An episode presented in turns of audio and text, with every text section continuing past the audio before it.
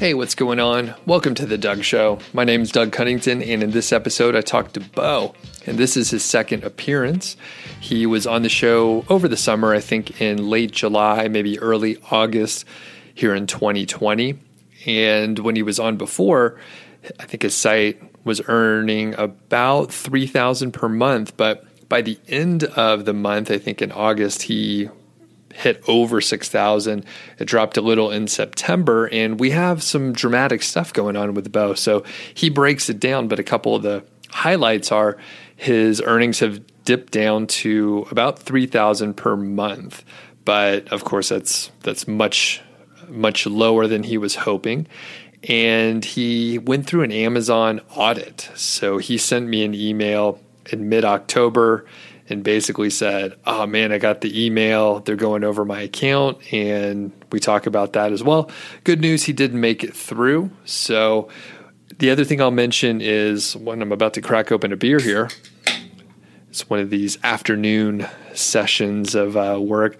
So Bo started a YouTube channel and I'll put a link out there for you. He has a few videos at the time that I'm recording this, and you know, kudos to him for putting himself out there as a avid YouTuber myself, I know it takes a lot. It takes a lot of effort. So check out his channel, give him some love out there, and let's get to the interview now.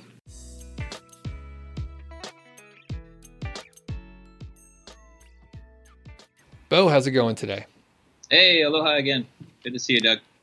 Yeah, it's good catching up, and so much has been going on. I know personally, we were talking before, and you you have some uh, extra activities that are distracting. You want to share any of that with us before we get into the meaty stuff here? Sure. Yeah, just a lot lot going on in life. Trying to buy a house uh, here in Hawaii, which is insane. Actually, got an escrow in a house and it fell out of escrow. There was about our, our the, the inspector. The inspection came back with over hundred issues, including like um, electrocution hazards, and that kind of thing. So uh, super stressful. Haven't been able to put as much time into my my niche sites as, as I'd like. Um, but yeah, that's going on. The, the decline of the income, um, some other personal stuff. Good luck with the house search. I know we were going through that not too long ago, and similar stuff where there's uh, such a demand for homes, and it's it's tough to even get an offer in without um, you know huge competition and maybe having to go way over the asking price. So good luck there. Now, with our last interview, things were like I said on this great trajectory and kind of take us through what went on say the next month or so after we did the interview so this is like maybe the august september timeframe roughly sure so i think in the last interview then the numbers that we referenced were july's numbers and i think that was about 3100 was the income in july total from the niche sites. In August, it went up to 6,400. So it just went gangbusters. July was about 25,000 page views. In August, I was up to 50,000 page views. So it went just bonkers. That said, it's kind of the, the niche that I'm in. That's the high season, is August, September, July. That's the kind of high season. Um, but it's since then it's it's it's dropped consistently every month, which is kind of sucked, but it's kind of expected to just because of the seasonality. September was about five thousand dollars, and then October was about three thousand dollars. So you see, it's kind of ticking downward. Um, and then the page views was down all the way in in October to eighteen thousand page views. So more than fifty percent drop in page views from August to October. And you mentioned there's a pretty good amount of seasonality in that August timeframe really seemed to make it take off. Now, have you done other analysis where you're maybe taking a look at competitors' websites and seasonality on those using tools like Ahrefs or maybe even like Google Trends to see what you might expect going through the rest of the year? Uh, no. I should though. that's, that's all great advice. Like I said, I think in our last interview, I have used Ahrefs just for competitor research and kind of hacking or, looking at their keywords and trying to target the same kind of keywords. But that's kind of the, as far as I've gone with, with the keyword tools. Okay. And I mean, it may inform you to make some decisions, but it's not necessarily going to like give you the answer or solve the problems or anything like that. So, I guess the other thing is was there a certain thing that you think led to the decline in traffic or is this merely the seasonality of your niche? You know, like I think I said in our in our pre-interview, it's kind of this causation or correlation kind of thing. It's like I, I just really can't I really don't know. It's it's one or a combination of a bunch of factors. One being the seasonality. That's kind of the most obvious. The other being that I I installed a new template on the site and uh, launched that last month, but the site was already kind of declining quite a bit at that point. Um, in the template, I was trying to prevent so Google PageSpeed Insights. my site before I updated the template was like an eight on desktop and like an 18 on mobile. So now it's like 80 and 30. So it's, it's quite a lot better in terms of the Google page speed. You kept using the word template. Do you mean a WordPress theme or are you using a different CMS or something? Yeah, theme. Sorry, theme. Theme. Yeah. Okay. Yeah, sorry. Okay. And which, I'm um, just curious, um, which theme were you using before and what did you move to? Uh, the theme I was using before was called Coupon Hut. It was a very unique theme that I got off of um, Envato or uh, Theme Forest, I think is the site. Uh, this new theme I'm using is Bimber, which was recommended by um, Jon Dykstra. He uses it on a lot of his affiliate sites. So. Okay, so it's it's pretty lean. It loads fast and seems to have solved the problem with the page speed stuff. But okay, so no no avail. Traffic was already dropping. Um, you fixed up the page speed. It seems like. So okay, what next? Yeah, so uh, now it's just a matter of well, one of the other things is is another thing that it could be or, or could be contributing to it is a huge amount of the traffic. I would say over fifty percent was from one keyword or one cluster of keywords around a specific product, uh, a best blah blah blah product. Right, that product is very popular in um, education buying season. So when people are buying for uh, schools or educational settings. So I just give my niche away. It's in the education space. That's fine. It's not so popular between when when students are in class, and um, and it's also seen because of COVID. It's seen a lot more competition. Um, it used to be very much like a KGR term. Um, I actually found it. I think we mentioned in the last interview with the KGR method, um, and it became a huge keyword, thousands of clicks per month. And that's kind of, it's becoming a less and less percentage of the overall traffic. It's okay. such a great keyword too because uh, it's a buyer keyword. It's a product in the 300 to 500 dollar range. So um, that was that was a big contributor to the income in the traffic was that one keyword, which is risky, and uh, you know I'm learning that kind of the hard way. right. Well, did you look and i'm curious about the rankings. So it sounds like the rankings have dropped due to more competitors in the that same keyword area? Exactly yeah. Yeah this is one thing i really need to get more diligent about. It's just kind of my like rank ranking tracking. Um, you know i wonder i would be curious what what your method is in terms of kind of tracking rankings but for me it's just yeah so it used to be like top five now it's top 10 um, in most of the, the keywords Got it. Yeah, that'll do it. I got. I mean, when you're dropping rankings, then you, are definitely going to get less traffic. So for me, there's a bunch of tools that are usually paid, but you can just enter in your list of 100 or 500 or however many keywords you want to track. Usually, those are sort of the main keywords that you've written content about. Of course, you're going to rank for other related long tail keywords all over the place. But usually, if you just track those main keywords, you'll have a pretty good idea of what's going on. And then, you know, the usual suspects of the Search Console. So you can see the number of impressions, you can see the number of clicks, you can see your average position over a given interval of time, whatever you select there. And you could actually compare from a specific uh, interval of time to the previous period or even the previous year if you want to remove seasonality. So, of course, in the Search Console, that's totally free. It's a pretty easy uh, filter and, and, mechanism to set up. And then you can even ex- export that data, pull into a CSV, and then you can filter and tease out like exactly what data you want to look for, including maybe ranking for long tail keywords that you weren't tracking and see what dropped over the last three months or six months or whatever. So it's all right there. You could just pull the data. You can get a lot of this from other tools, but it, it almost doesn't matter where you're getting it. I, I think the sort of recency in the Search Console may be better than in tools like Ahrefs, where the interface may be a little easier to work with, but you know, right. it's one one option. So it's one of those things I know you say you say a lot. It's kind of tool agnostic, right? It's just you should just be using something, right? That's tracking and right. Right. So, and the good part is if you were using the Search Console, you do have historical data in there, even if you weren't monitoring it through one of the paid tools out there that, you know, may cost a few dollars per month. So, so that's a good option there. All right, so rankings dropped a little bit, and have you you've been busy, so you may not have been able to even you know take any action on you doing anything. But yeah, have you done anything?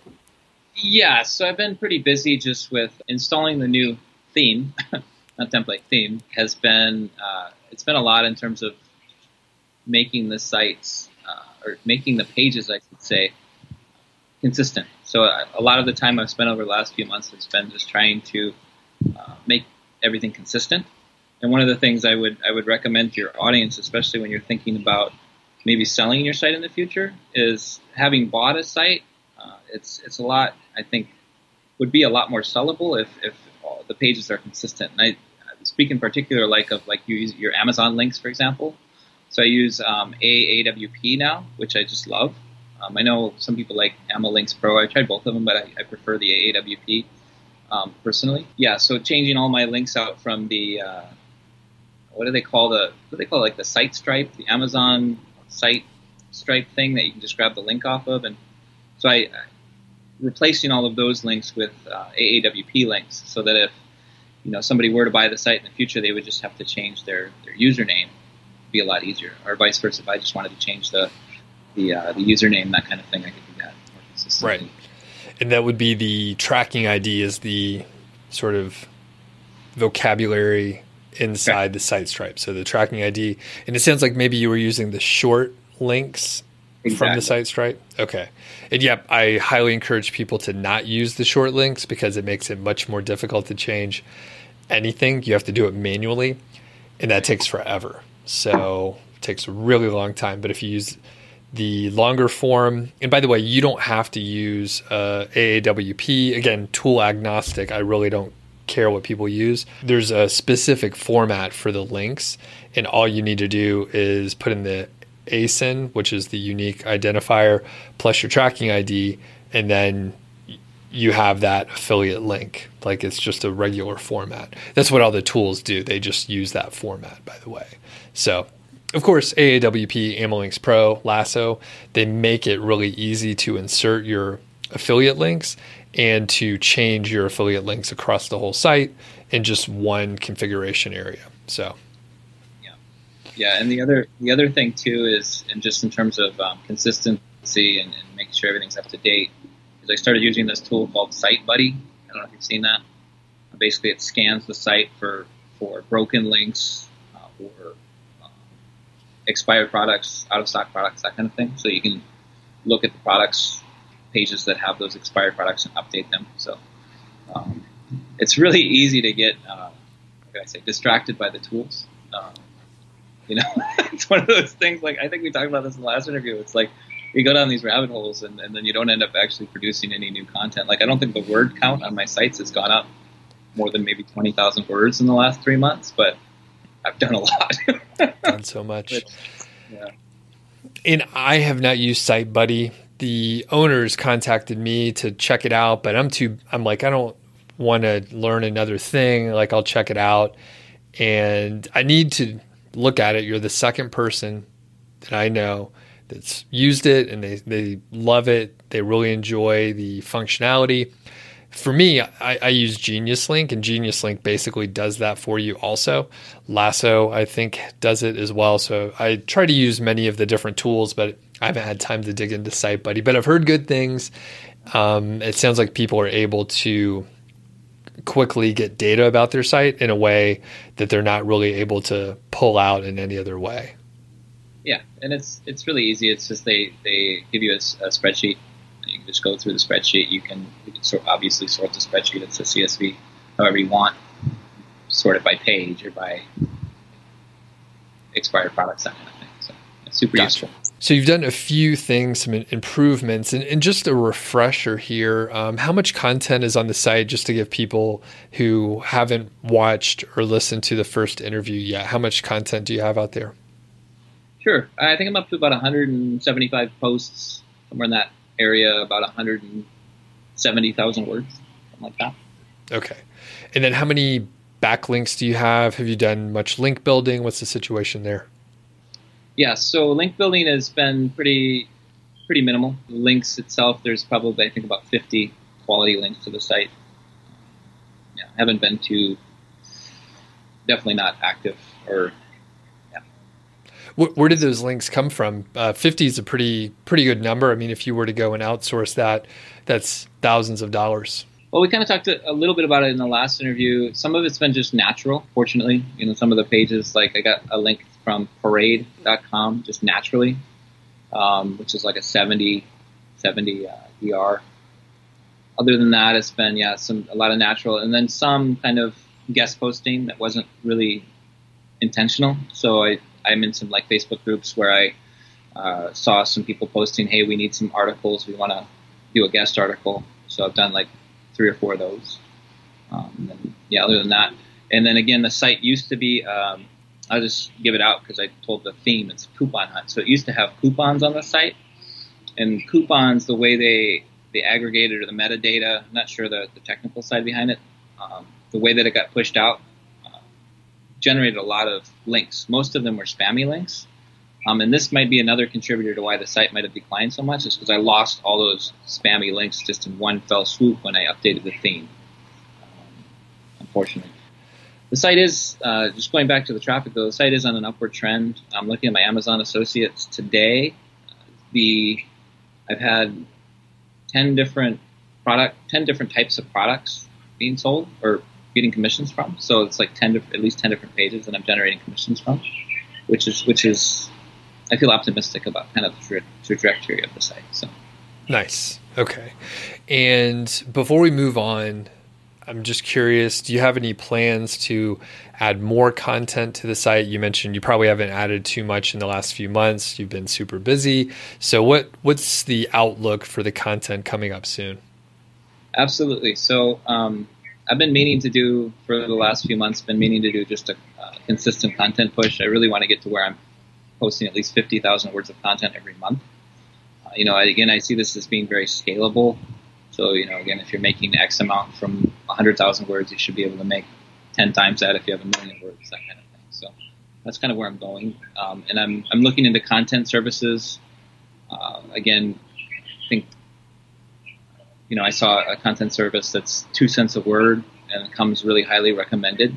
I forget the name of it, but I was going to kind of look into that, review that, and then kind of document the journey too as, as I kind of navigate that as well. Moving on to the audit, I got an email from you a few weeks ago, and it said to the effect, "Hey, your account is at risk," and basically Amazon Associates does what seemed to be random checks. Uh, very sparsely, and you got one of those emails. So, how'd it go? Did everything turn out okay? And can you talk about the process that you went through? Sure. Yeah. So that was that was definitely an oh shit, oh shit, oh shit moment. uh, yeah, I got it at like ten o'clock that one one night, and I didn't really sleep that night because you know obviously this is a huge part of my income. So yeah, it was basically you get this email in cap letters that says something like action required. Your Amazon Associates account is at risk. They gave me a few hints as to what it might be, but the Amazon Associates, when you get an audit like that, it's super infamous for being really vague. like they don't tell you anything really. They don't tell you shit. Um, so you have to kind of figure it out. You have to look at their operating agreement, their program policies. And that's kind of what I did over the next few days. Uh, I was super thorough about it. Um, tried tried to really understand the operating agreement program policies and how they might apply to my sites, and then uh, and then I, I went through that, and it was very um, very detailed on how I replied to the audit. With I sent them three different emails about it, um, and just went page by page. And again, this is another reason why I haven't been able to push out a lot of content. It's just kind of going through that. Which, yeah. And you only have five days to reply back, correct? Five business days, yeah. Okay. And by the way, everyone, I went through the same process. So I put together a set of templates and basically share exactly what I did. You can literally use the same format. And Bo, did you use my stuff or did did you not? You know, you had mentioned that, but I think I was already pretty much I had already emailed them a couple times by the time I saw your recommendation to do that. It would I would have saved me a lot of work. Obviously, okay. honestly, yeah. I wish I had. Yeah.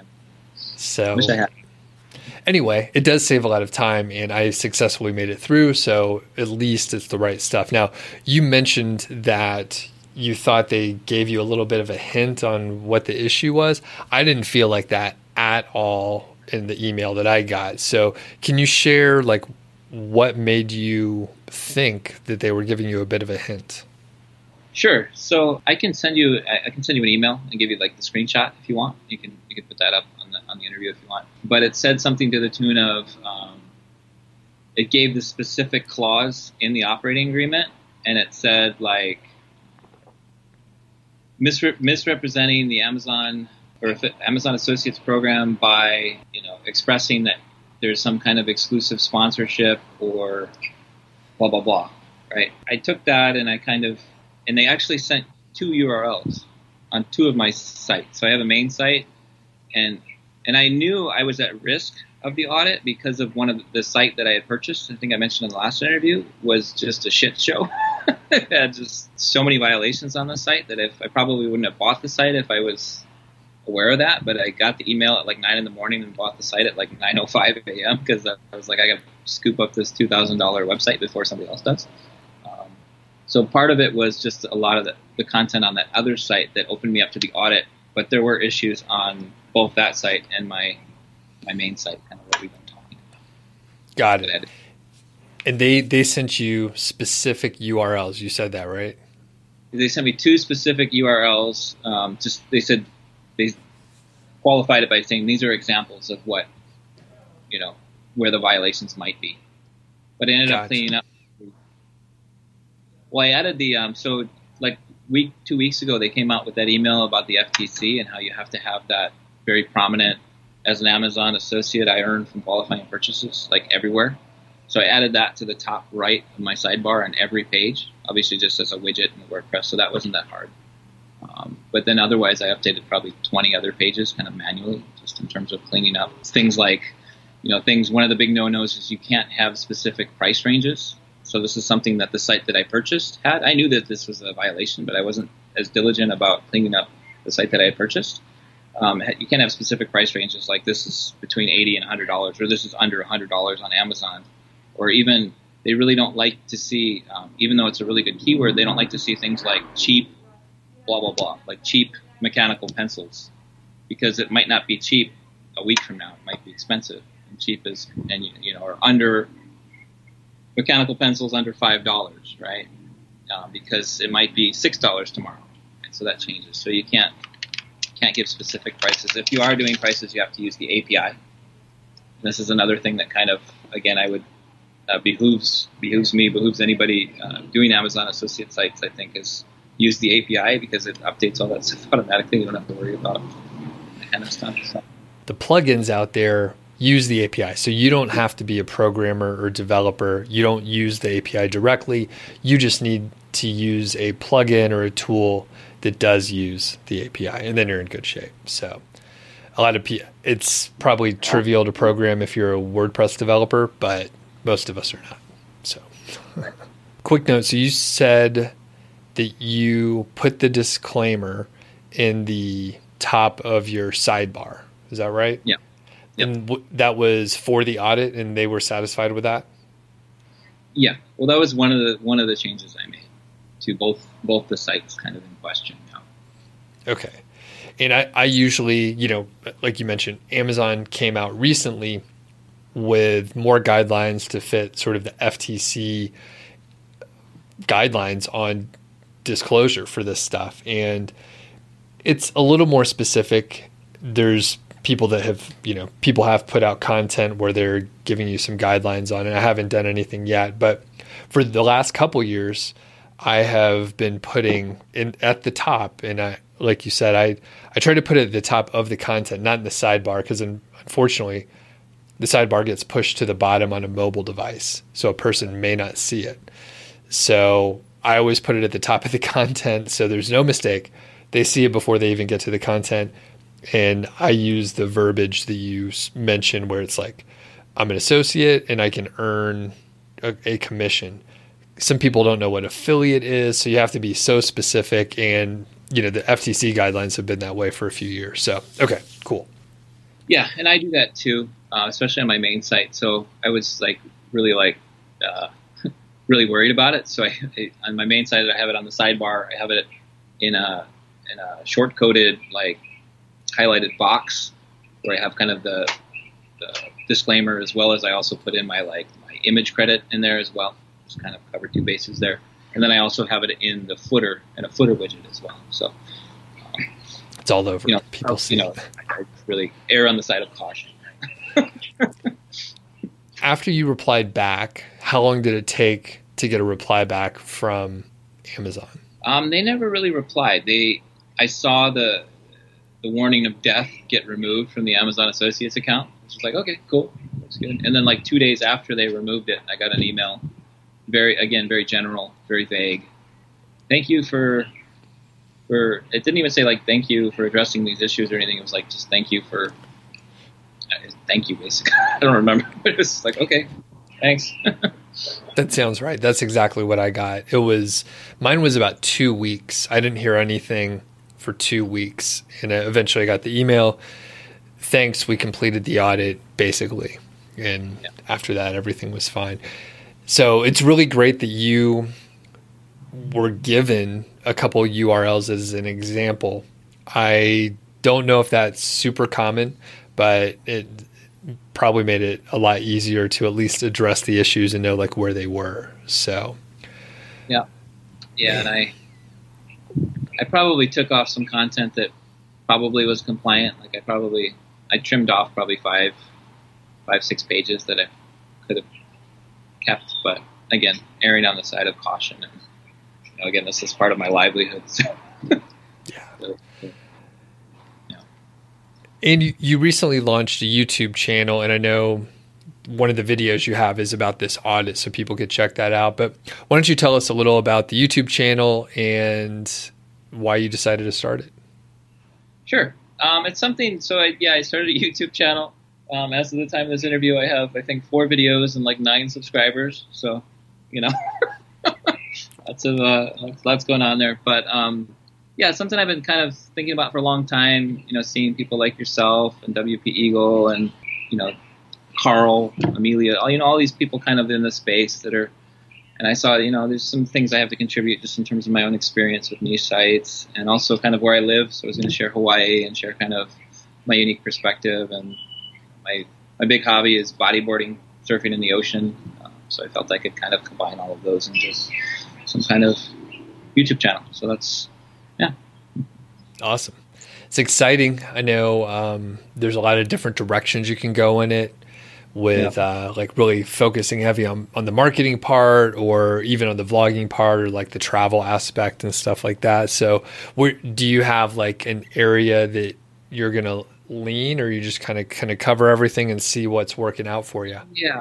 Yeah it's one of those things you know obviously it's a work in progress. You know again someone that someone like me who's super add um, it's it's hard to focus on just really anything. So really what what i'm trying to do with the youtube channel is to use it as a, as a as a tool to help me focus and kind of help this all be synergistic. So i kind of want to document my journey with niche sites and that's pretty much kind of where I'm going to go. And then I can do that from anywhere from Hawaii. As I, you know, the video I did on, on the Amazon audit is I was walking and doing a hike on a trail, on a beautiful trail. So um, just it's also kind of a catalyst to help me get out get out more. You know, in COVID times, it's important just to get outside and not drive yourself crazy. So, you know, I felt if I'm doing a, a YouTube channel from Hawaii, I have to share Hawaii, right? So that's that's part of it. So.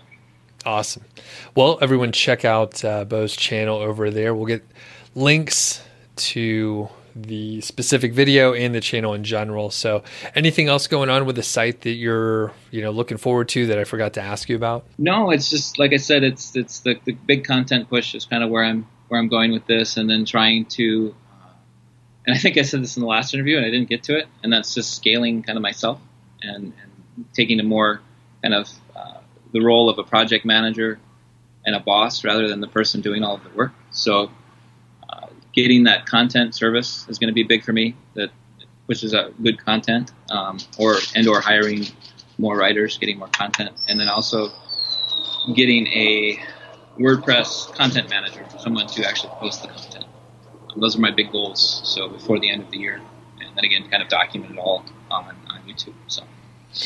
Very cool. And I'll tell you that one of the good things with a YouTube channel or a blog or anything where you're documenting even if it doesn't work out, you have a story to tell. So, yeah. I mean, we want it to work out, but you know, even even if the traffic goes down or like you run into some issues with a writer or whatever, you can share that story and let people know that it happens to everyone. So, very cool. Well, thanks, Bo. Really appreciate it, and looking forward to getting an update from you before too long. Awesome, Doug. Appreciate your time, man. It's been fun.